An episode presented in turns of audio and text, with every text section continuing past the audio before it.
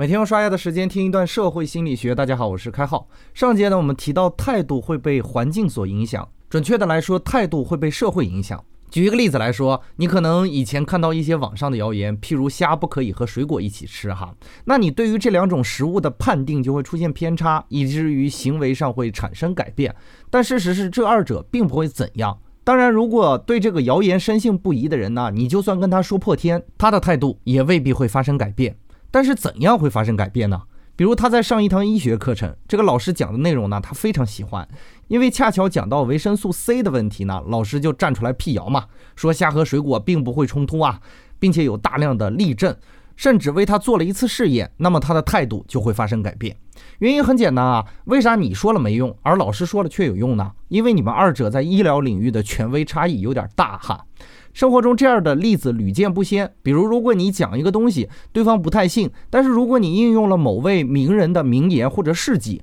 就会提高对方态度转化的可能。当然这种转化并不绝对哈，以后我们还会讲到负面态度的转化。再比如广告是改变我们态度的重要方式嘛。如果你担心开号把你洗脑的话，你其实应该更担心那些你耳熟能详的广告。心理学家和市场营销人员曾经做过一套实验哈，很多坚信自己喜欢可口可乐或者喜欢百事可乐的可乐，但是研究人员把这两种可乐分别倒在没有识别的杯子里，结果发现那些坚定的认为自己喜欢喝其中的一种可乐胜过另一种可乐的人，竟然无法分辨两种可乐，甚至有的人还出现了识别错误的情况。这个例子呢，充分说明影响我们态度的不是饮料本身，而是饮料以外的东西，可能是包装的色彩呀，可能是广告啊，也可能是你曾经为某种品牌赋予的意义呀。